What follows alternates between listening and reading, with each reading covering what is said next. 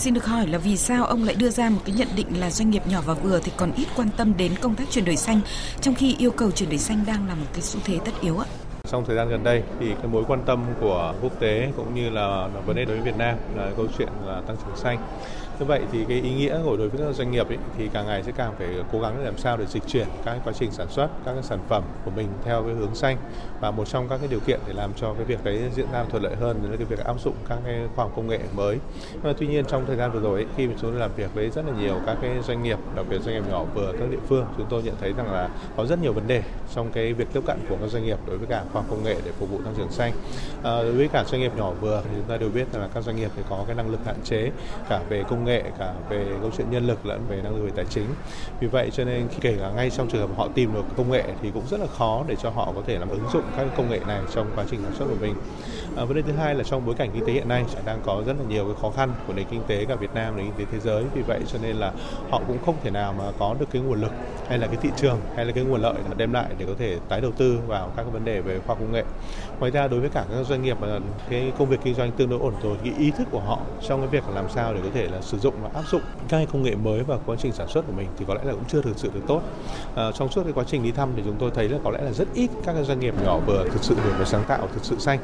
Cụ thể thì qua khảo sát thực tế của ông thì cho kết quả như thế nào à, và đâu là cái nguyên do?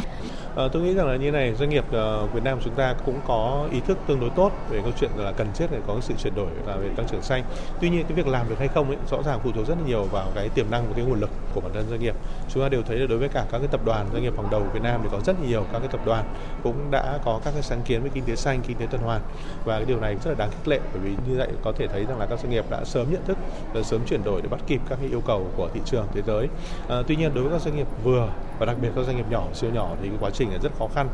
À, chúng tôi khảo sát ví dụ năm ngoái chẳng hạn về liên quan đến cái mô hình kinh doanh tuần hoàn thì cái phần lớn các doanh nghiệp ở rơi với trường hợp là hơi hơi biết hoặc biết cái vừa vừa biết kỹ quá thì cũng ờ, rất ít mà không biết thì cũng rất ít. Như vậy đều có thể thấy rằng có lẽ là phần đông chung cái ờ, bộ phận của doanh nghiệp Việt Nam thì chúng ta đều có cái gọi là về thông tin về nhận thức. Mà tuy nhiên để hiểu biết về nhận thức này rõ hay chưa và đặc biệt là có tiềm năng để áp dụng cái việc này à, thay đổi này trong thực tế hay không thì rõ ràng là một câu trả lời nó không dễ.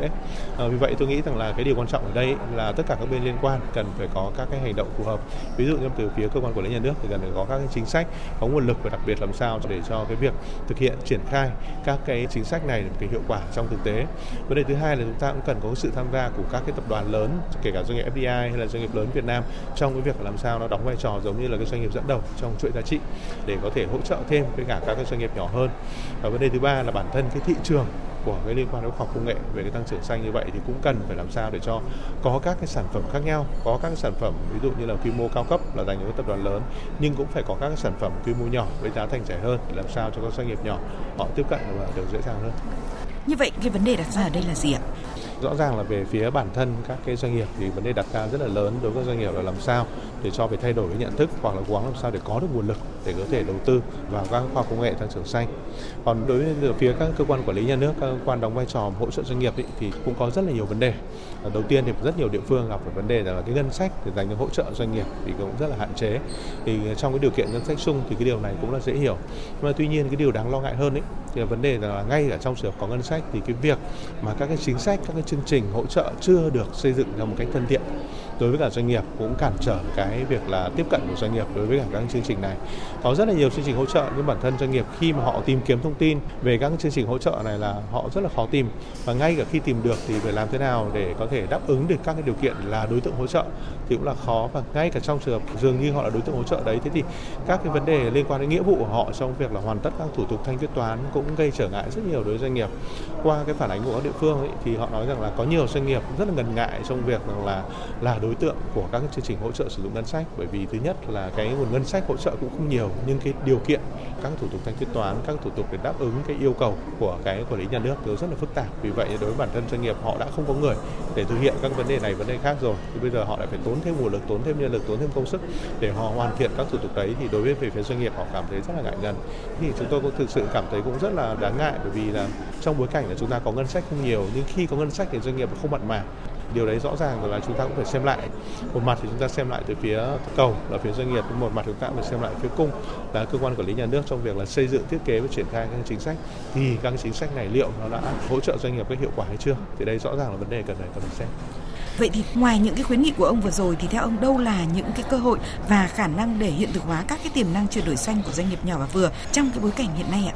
Vâng, trong quá trình chuyển đổi về à, tăng trưởng xanh và đối với các ngành nói chung và tôi nghĩ là chắc là bao gồm cả cái câu chuyện liên quan tiết kiệm năng lượng thì tôi nghĩ rằng là doanh nghiệp Việt Nam chúng ta thì cũng có rất là nhiều cách để có thể tiếp cận ở về thông tin. Thứ nhất chúng ta đều thấy rằng là cái xu hướng năng lượng trên thế giới cũng đang dịch chuyển dần theo cái hướng là giảm dần cái sự phụ thuộc vào cái năng lượng hóa thạch, à, tập trung vào nhiều vào các năng lượng mới hơn bao gồm năng lượng tái tạo, à, ví dụ năng lượng điện gió, mặt trời và có rất là nhiều các cái tiềm năng cho các nguồn năng lượng mới bao gồm ví dụ là hydrogen hay là một số các công nghệ chúng ta thấy ví dụ các công nghệ pin được sử dụng cho các phương tiện à, giao thông à, công cộng sử dụng điện bây giờ. Đấy là vấn đề nhất. Vấn đề thứ hai là chúng ta cũng thấy nhìn thấy rất là nhiều các cái công cụ tài chính mà hiện tại thế giới đang sử dụng, bao gồm tín dụng xanh, trái phiếu xanh hoặc là một các chương trình mua sắm công xanh. Thì đây cũng sẽ là các cái công cụ chính sách rất là hợp lý để làm sao để tạo điều kiện cho các doanh nghiệp à, nói chung để có thể tham gia sâu hơn với cái sự hỗ trợ và tài chính đối với từ phía các chính phủ hay là từ phía các tổ chức quốc tế. Vấn đề thứ ba, tôi nghĩ là bản thân các tổ chức nghiên cứu khoa học công nghệ, họ cũng sẽ nhìn nhận là cái vấn đề liên quan đến vấn đề năng lượng sẽ là một trong các ngành ưu tiên để có thể tập trung trong thời gian tới bởi vì rõ ràng là chúng ta, cái nhu cầu về sử dụng năng lượng rất là nhiều thì rõ ràng là cái việc các câu chuyện liên quan năng lượng sẽ và cái kinh phí, cái chi phí để liên quan đến việc sử dụng năng lượng cũng sẽ chiếm một phần rất là lớn trong cái tổng tỷ trọng chung của các cái chi phí hoạt động của doanh nghiệp vì vậy rõ ràng là một cái, ví dụ như là phát minh hay là một cái đổi mới sáng tạo về cái tiết kiệm năng lượng cũng sẽ đem lại cái lợi ích rất là to lớn cho toàn bộ khu vực doanh nghiệp. Xin trân trọng cảm ơn ông về cuộc trao đổi.